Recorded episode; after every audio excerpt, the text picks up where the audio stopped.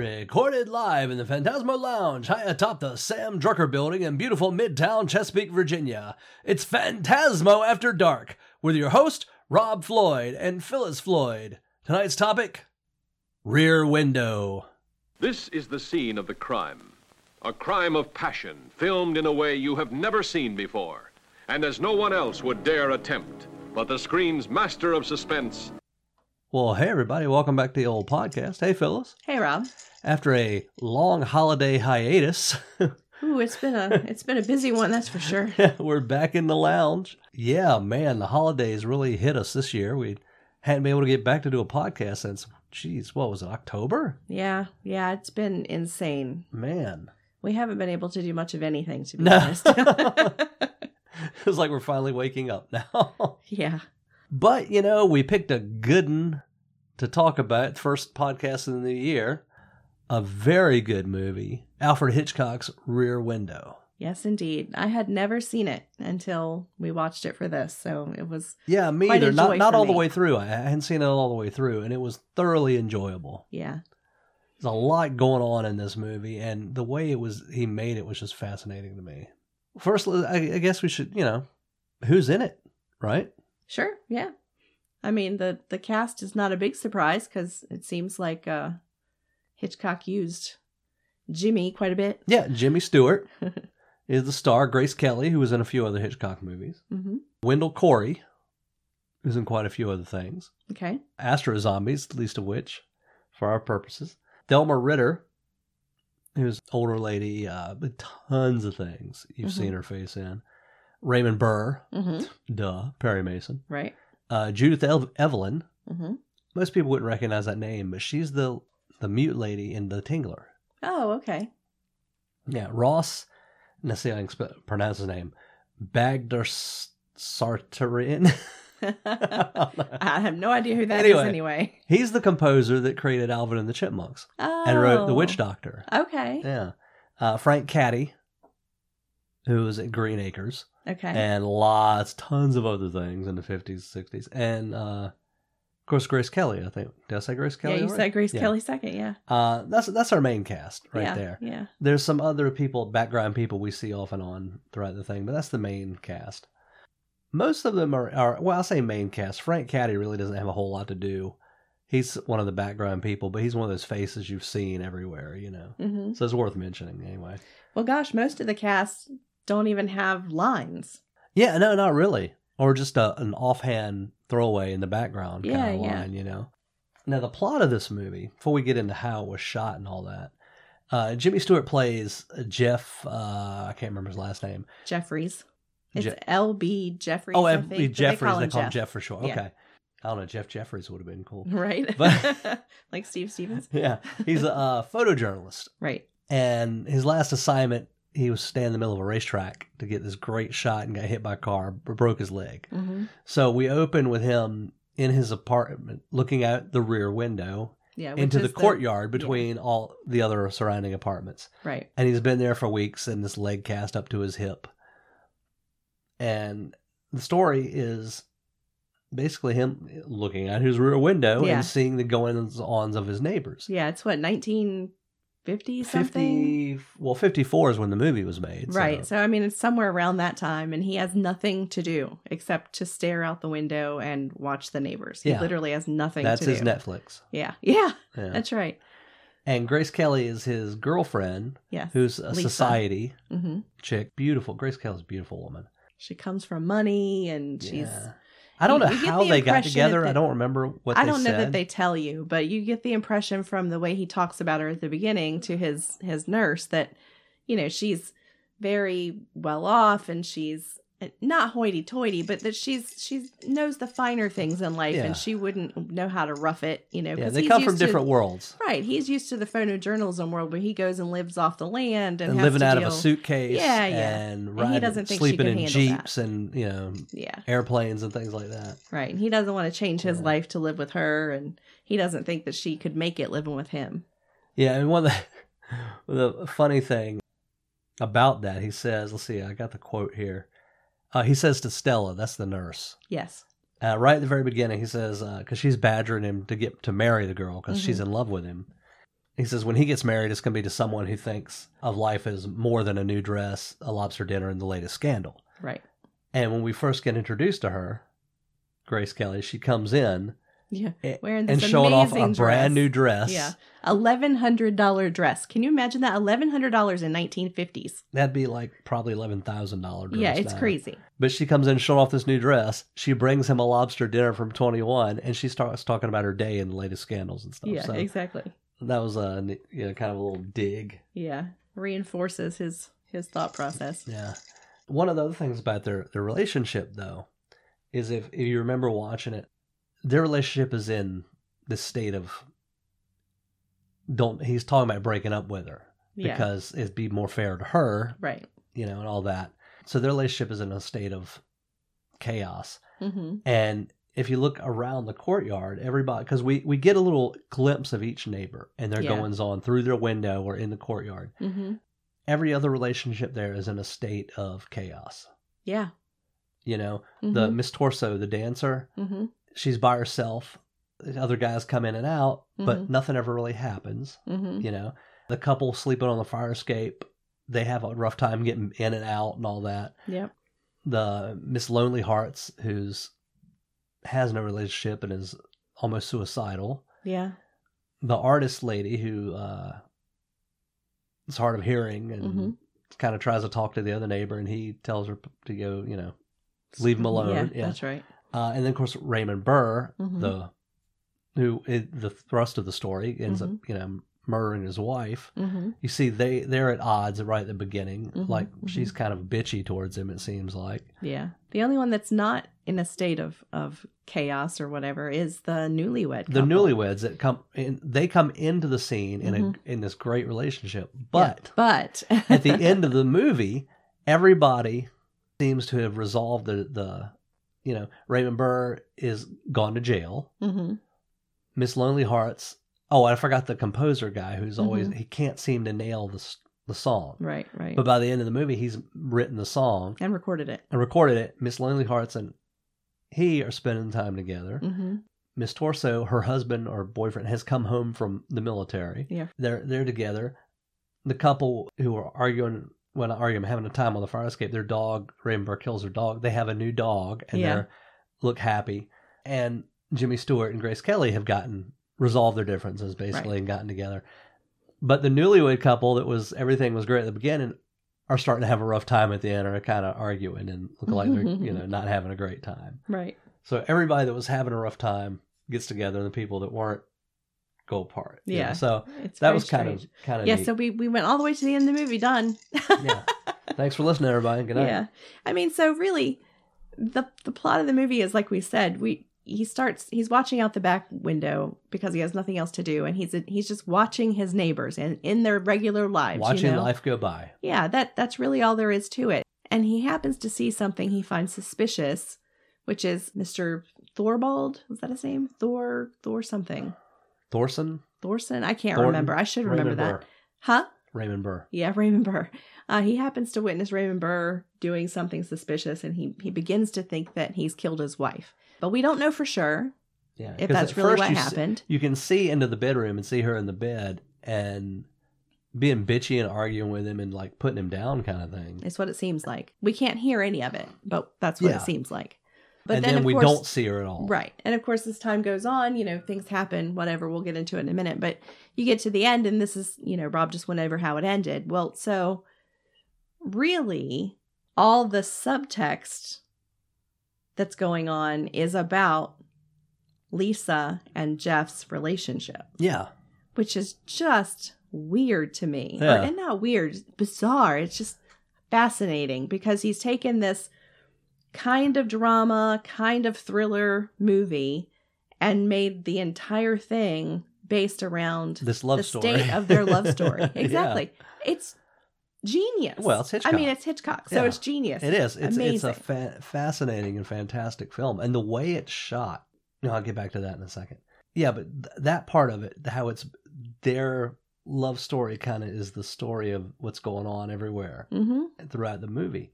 The moment that he, you can tell when he's like, "This is the girl for me," or he's he's finally, finally realized clicked. he's in love. Yeah. is when she starts going up that fire escape and gets into the apartment Yeah, she breaks into Raymond Burr's apartment. to get evidence To get while evidence. he's gone. And he's like, whoa, she can actually do this kind of stuff. yeah, yeah. And well, I think that's not so much the moment. That's when he starts. But when he comes back and she's in trouble, hmm and he, you see the look of complete complete- anguish yeah. and helplessness on his face. Yeah, what do we do? Yeah, you know, you know, then that he's really in love with her. hmm That was done. Oh, that was done so well. Now, getting back to the way it's shot, you got to talk about the set first.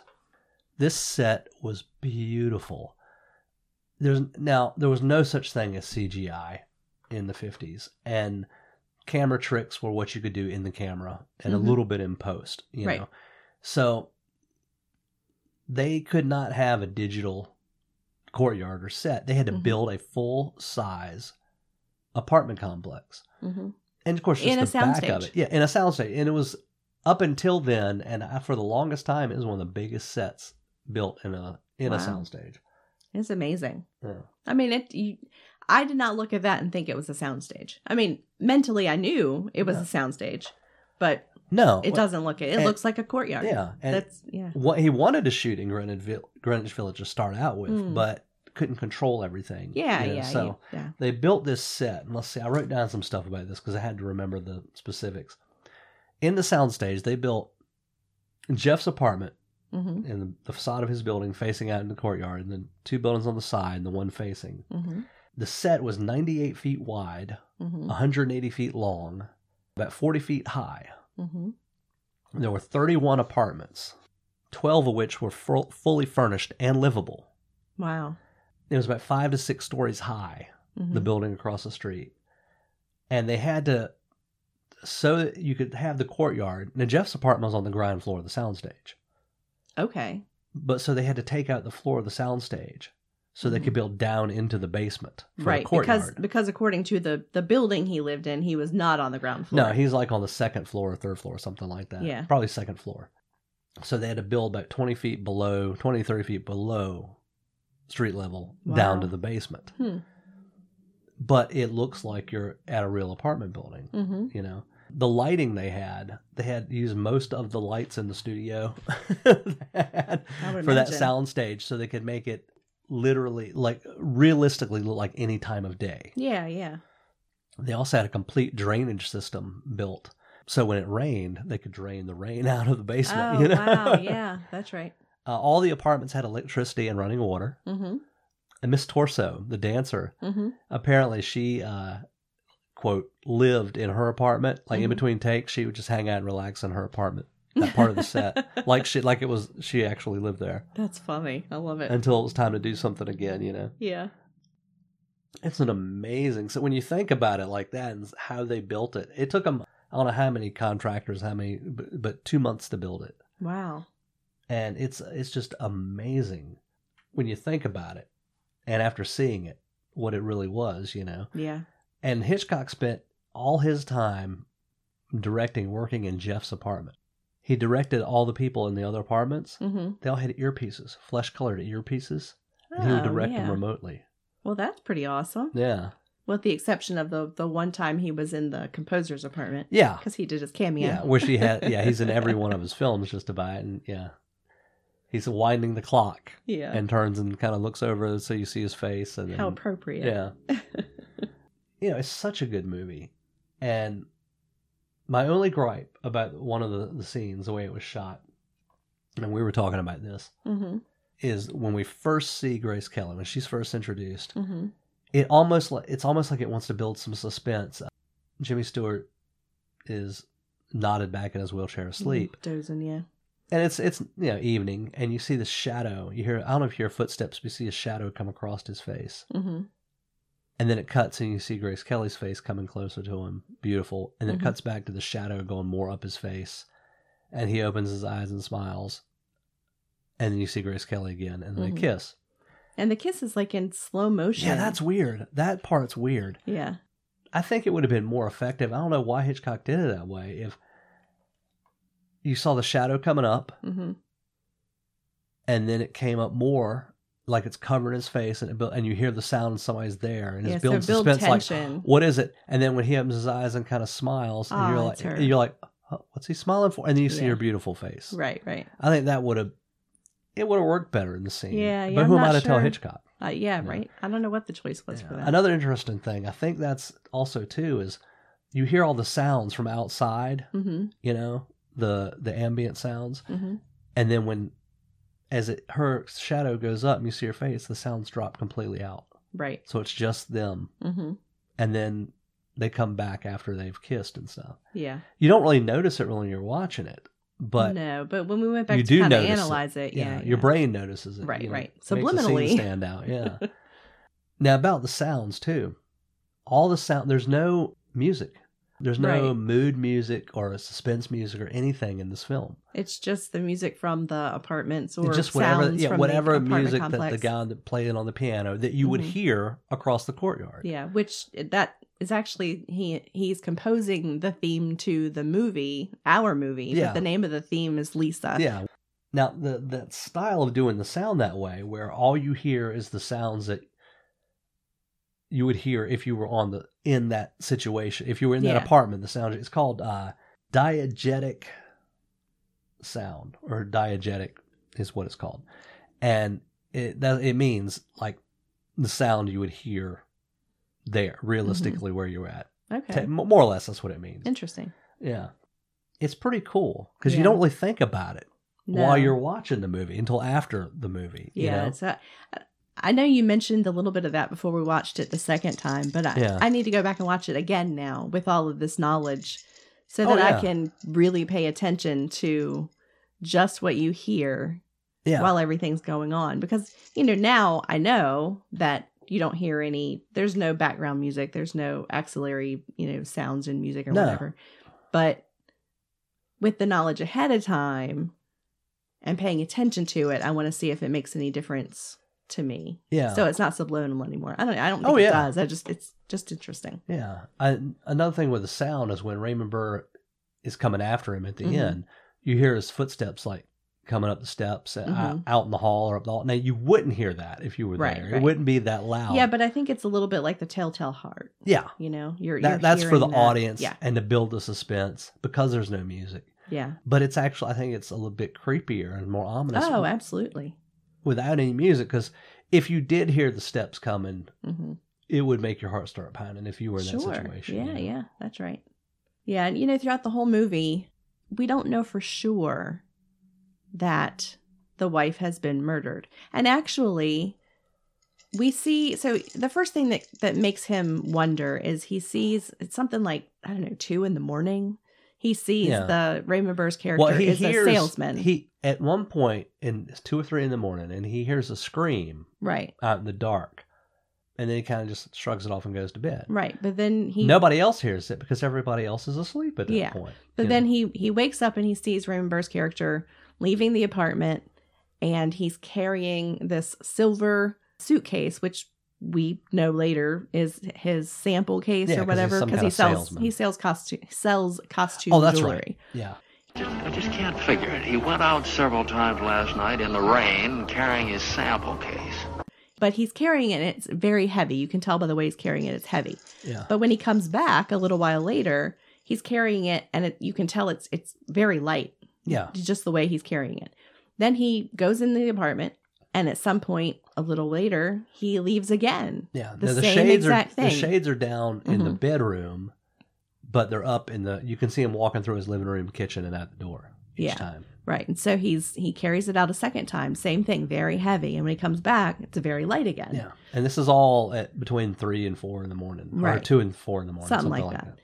And then the third time we see something happen, but Jeff is asleep. Yeah, We see Raymond Burr and a woman in an outfit and a hat. I think it was black. I can't yeah. remember. We never get to see her face you don't see her face, is. right? But you see Yeah. a woman and a suit. He's got a suitcase. I don't know if it was his case or I think it was a suitcase. Yeah, Um, and Raymond Burr's character, and they're leaving the apartment together, and off they go. And then a little while later, you know, Jeff wakes up, and then he um, contacts his detective friend, um, and you know, tells him that something's going on and needs to come over and investigate. So we see this woman leave, and you know, for all we know, that's the wife leaving. except it's suspicious that we don't see her face because we've already seen Yeah. her face right, before. right. Right. So it is a little suspicious, but at the same point, it makes us question, which is Yeah. exactly what we should be doing because Jeff is questioning what's going on, Yeah. but he also doesn't have that last piece of information. So it makes you wonder: is Jeff really onto something, or is he completely wrong Yeah. and he's making a fool of himself? I mean, we're on his side, but there's doubt cast. exactly. You know. Yeah. So then, of course, the detective's investigating the whole time. And, you know, it's funny because his friend is a detective, but they have a weird relationship. It's like they, they're friends, but they clearly have some weird issues. But anyway, so one time the detective comes in and he, he goes through this whole spiel with him about what what's evidence do you have? What have you seen? What do Uh-huh. you know? What do you know? Goes through this whole thing. And then he gets to the very end and he says, Well, she's fine. She's at she got on a train and went to Yeah. wherever. You know, and, and I thought, why didn't he just lead with that? Why did he make Well, him go he- through all of that information when he knew that the wife was fine according to his sources? Oh, I guess he wanted to see if he actually had anything that could contradict that. Yeah, but then he did it again. Yeah. The next time he came back. Yeah. And he, you know, he went into this, they found a trunk, or didn't find it, but they saw a trunk. The guy, uh, Raymond Burr's character, was packing a trunk and tying it shut Yeah, with rope. with rope and had some movers take it out. So, you know, of course, the Stella, wasn't it Stella? Yeah. know. She, She's she was like, character. in oh, this. oh, oh, she's, she's going to have to get him out of there or get her out of there. She's going to leak. Thinking the body was in the trunk. but then they, they say, well, where was the where was the trunk addressed to if the movers took it away and and they say it was addressed to the wife whatever the wife's name was and Yeah, he sent his wife out to the country for rest. yeah and so jeff says well why don't we just wait and see if she got the trunk and so then as he's walking out the door he says well i left my number or your number with the movers so they could tell me or whatever so anyway they Yeah. called so of course the call happened close to the beginning of his visit but he doesn't tell him the answer to the or what the call was about until the end of the visit which was again that the trunk had been delivered to the Yeah. wife blah blah blah and so again it's more supposed evidence that the wife is fine and has been her Yeah. her goods have been delivered in the trunk to her Raymond Burr slips up though that Jimmy Stewart says. Of course, he's looking through the window and he sees Raymond Burr get his wife's handbag, mm-hmm. and apparently it was her favorite handbag because it used to hang on the bedpost. bedpost yeah And he sits down and he's looking through the handbag. He pulls out all his jewelry, and one of the things is her wedding band, mm-hmm. and that's the censure f- for him. As Grace and Kelly, lisa yeah, Lisa points out that no woman would go on a trip and leave her favorite handbag that she always uses. and Much she would less- be wearing her wedding ring Yeah, she would not leave her wedding band and all her jewelry behind. mm-hmm. She goes to list there's what three things a woman takes any trip she goes on. It's the Mhm. handbag, the you know jewelry, and something else. makeup Makeup, yeah, mm-hmm. and uh, so that leads more doubt. And but they still can't convince the detective yet. Uh, now, rather than going through the whole story, and yeah yeah Each- i mean there's lots of stuff to see yeah. you need to watch it uh, one of the other things I really like about this though is in between the oh buildings. through it through the street Yeah, to see the street Yeah, you, they've got this big set, and not only do they build this the apartments facing each other in the courtyard, the alley between the two buildings across from him goes out, and you see the street beyond that, Yeah. and then the a building like a diner beyond that, yeah and constantly. You know, I'm next time we watch it, I'm gonna have to just focus on that the whole just time. Just that corner yeah I kept looking at it back and forth, but you get caught up in the story, you don't look over there. mm-hmm. But there's constantly activity going on. yeah yeah There's people walking by, cars, going by, people eating in the diner, mm-hmm. and you know this all this actions in the in the foreground or the stories here. That's background stuff, but Mhm. it's constantly going on. It's you know so that's another part that makes you feel like you're they really filmed this in in a city at the city yeah. in a you know in an apartment complex. Yeah, kids are playing. Yeah. At some point, uh, there's a couple of times when the characters actually run out there because the one person, Yeah. like Stella, runs out to try and see what the name of the moving company is that takes the trunk away. yeah. When she Raymond runs Burr out and looks down the alley, and she's like, "I don't, I don't see it." You know. Yeah, and when Raymond Burr leaves his apartment, he Mhm. goes across You the street out that way. yeah. street, yeah. so that it does play an important part in some Mhm. of the story, but for the most part, it's just stuff that happens to be going on, and it's amazing that it is. It, Yeah. I mean, you know, some people wouldn't think of it, and you you don't because you're not focusing on that. hmm But I guess if nothing was going on, it would be like stick out like a sore thumb to you. Yeah, maybe you so. know. Yeah.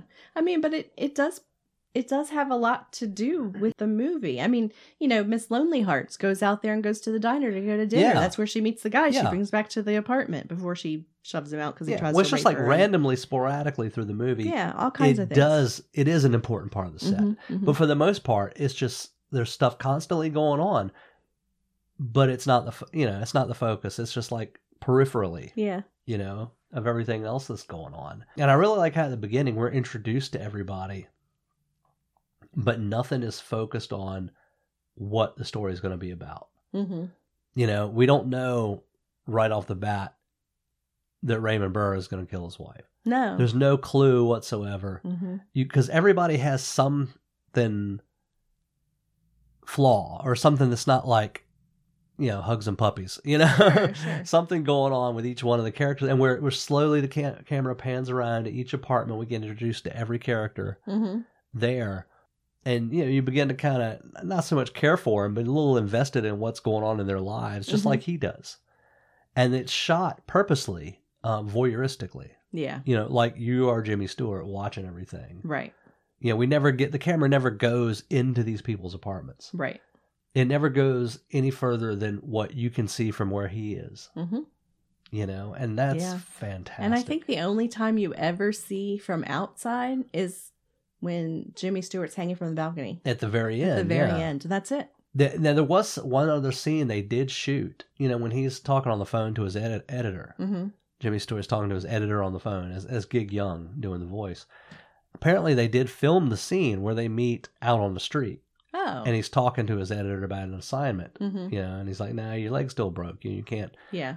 But Hitchcock, rightly so, felt that that would distract from the rest of the movie. Yeah, because there's no sure. other scene like that. Yeah. Yeah. The whole rest of it is from the bedroom window. Right. So they cut that scene and just used the the dialogue from it, and put Gig Young's voice over a phone.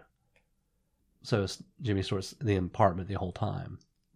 It's really I, I keep going back and saying how fantastic a film it is because of the way it's shot and the set and how it's shot and that whole focus is just from basically his point of view the whole time. hmm Not to mention the acting's not too shabby. No, no, everybody's fantastic. They're all I love Thelma Ritter as Stella. Oh yeah She's one of my favorite characters. In She it. was Just amazing. no nonsense. There's an intelligent way to approach marriage.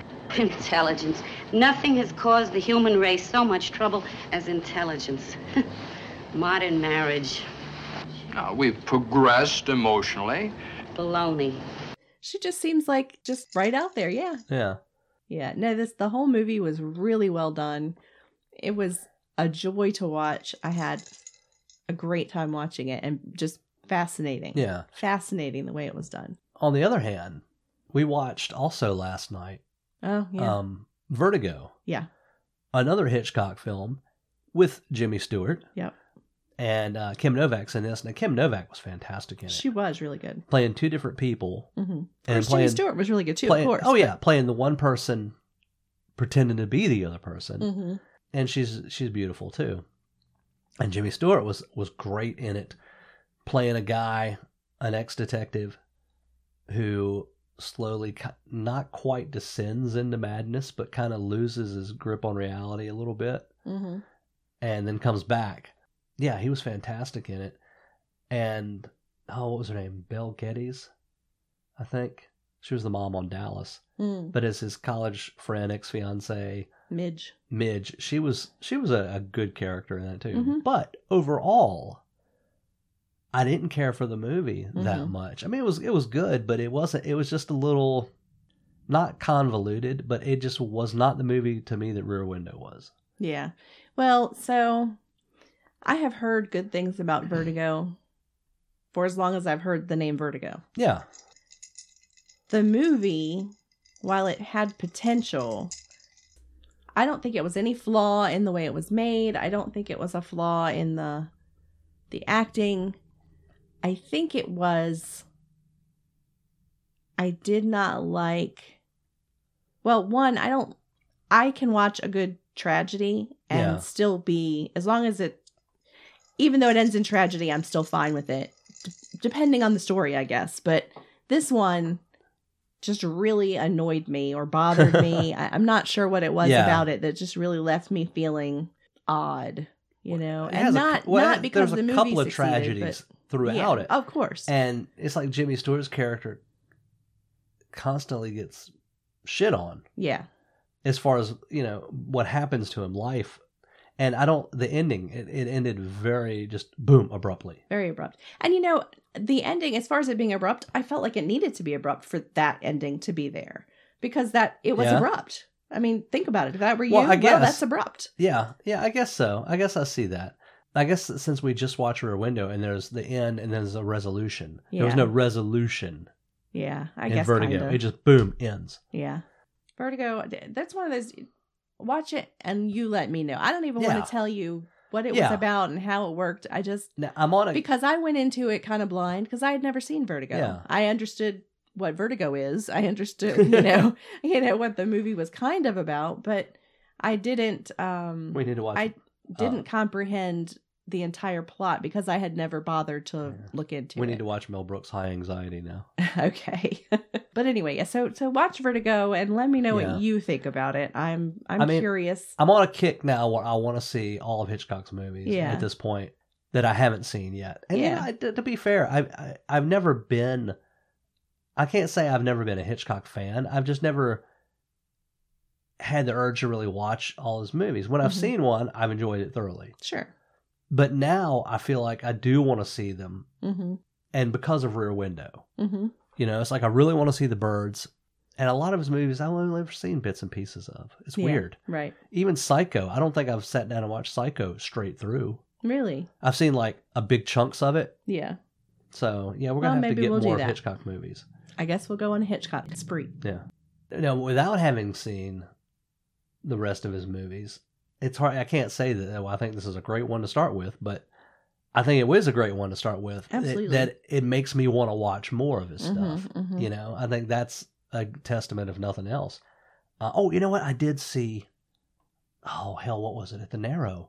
They showed Shadow of a Doubt a couple years ago, and I got to see that on the big screen okay which was really good. Joseph Cotten um, was in that, and I enjoyed that. That was a really good Hitchcock movie, twists and turns, you know, and uh, Mhm. suspense. But Rear Window is still, so far, is the one Yeah. for me. it's, it's on its own level i think yeah, yeah so when the reason we watched rear window i mean well one we wanted to see it we wanted to see it for a long time just never got around to it was because i just recently got a game oh yeah, that's right. And it's Rear Window. The game is Rear Window. It's based on the film. Yeah, Um, and I was like, you know, I can't play the game until I've seen the movie all the way through, so we have to watch it. So we did.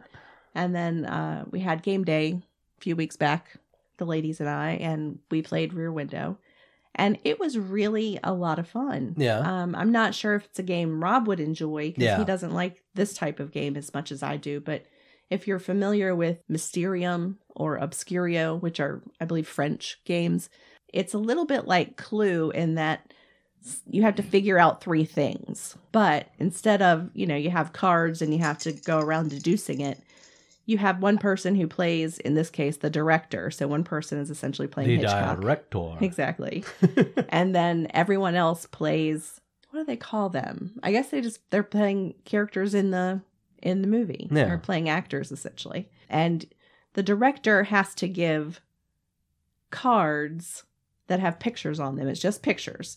And the pictures are of apartments, you know, things in the apartment, uh-huh. sometimes pic- sometimes people in the apartments yeah, and they have to apply them to the the board is the courtyard essentially it's you see apartment windows okay. you have to put the cards in the windows and then the object is for the the director to work together with the actors to determine who lives in which apartment and what their profession and or characteristics are yeah, and if they succeed in figuring all of that out in the end, then everybody wins together.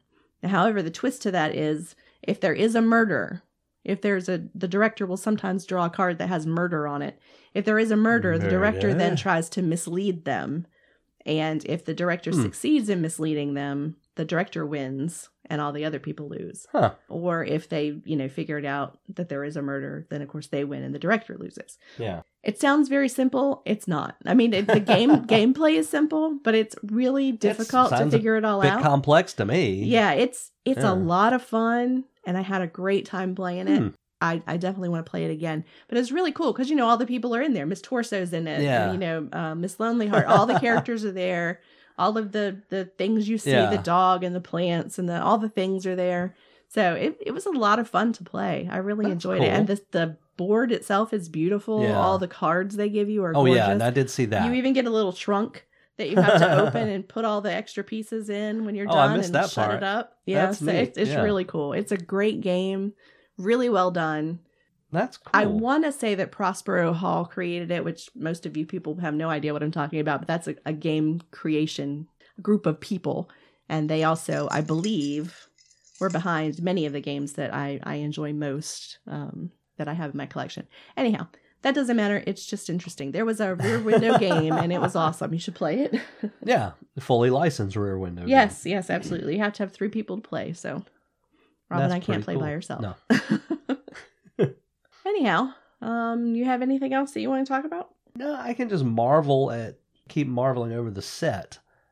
And and like I said, you know, watching the movie you don't think about it because you're used to just Yeah. watching movies. But when you, you, just really have to see it to appreciate yeah, it. and you learn about the construction of it, what it actually was. It's Mhm.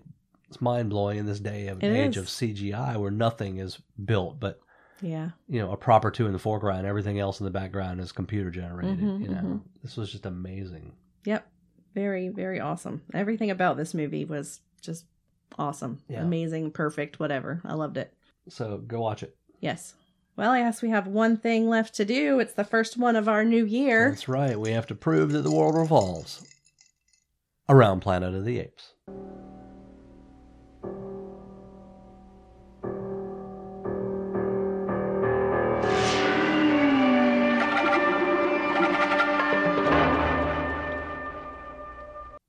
Yes. So this time, Yes, I am sure we have done Jimmy Stewart.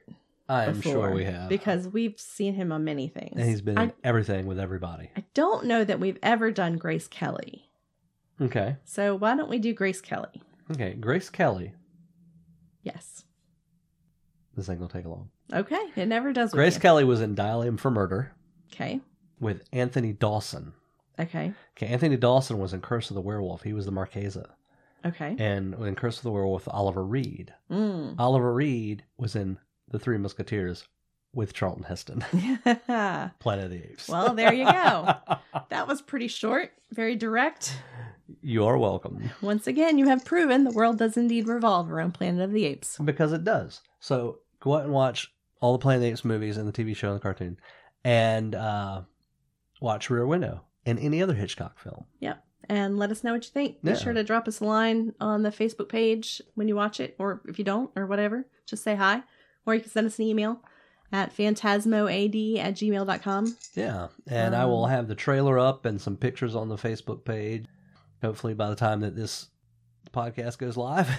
Yes, which will probably be the second week in January of 2023. We'll see how, how good I am at getting that done. and hopefully we can re- get back on schedule of putting out a new one every two weeks. Yes, we're trying our best. If anybody has any suggestions for films they would like us to watch, let us know. That would be cool I think, too. Uh, Tony and I are going to get back together and do one. We were talking the other day. okay, cool. He had an idea for one. I was like, yeah, let's do it. Yeah, So, awesome. All right, and you have guest some you have some interesting YouTube plans in the works. I I hear. Uh, yeah, yeah. There, there is a, a Phantasmo After Dark YouTube channel right now. Thanks to Greg. Greg Steele set up for us. Thank uh, you, Greg. That has yes, thank you. And it has some of our podcast episodes on it. We're gonna put more of them on there, and we may have some video content going up after a while. We'll see. With all everything else we've got going on, we can get around to doing that. We'll see. Busy bees over here. Yeah, So okay, but that's well, about all I got. So, uh, till next time. Thanks for listening, everybody. Good night. good night. First, I watched them just to kill time, but then I couldn't take my eyes off them, just as you won't be able to.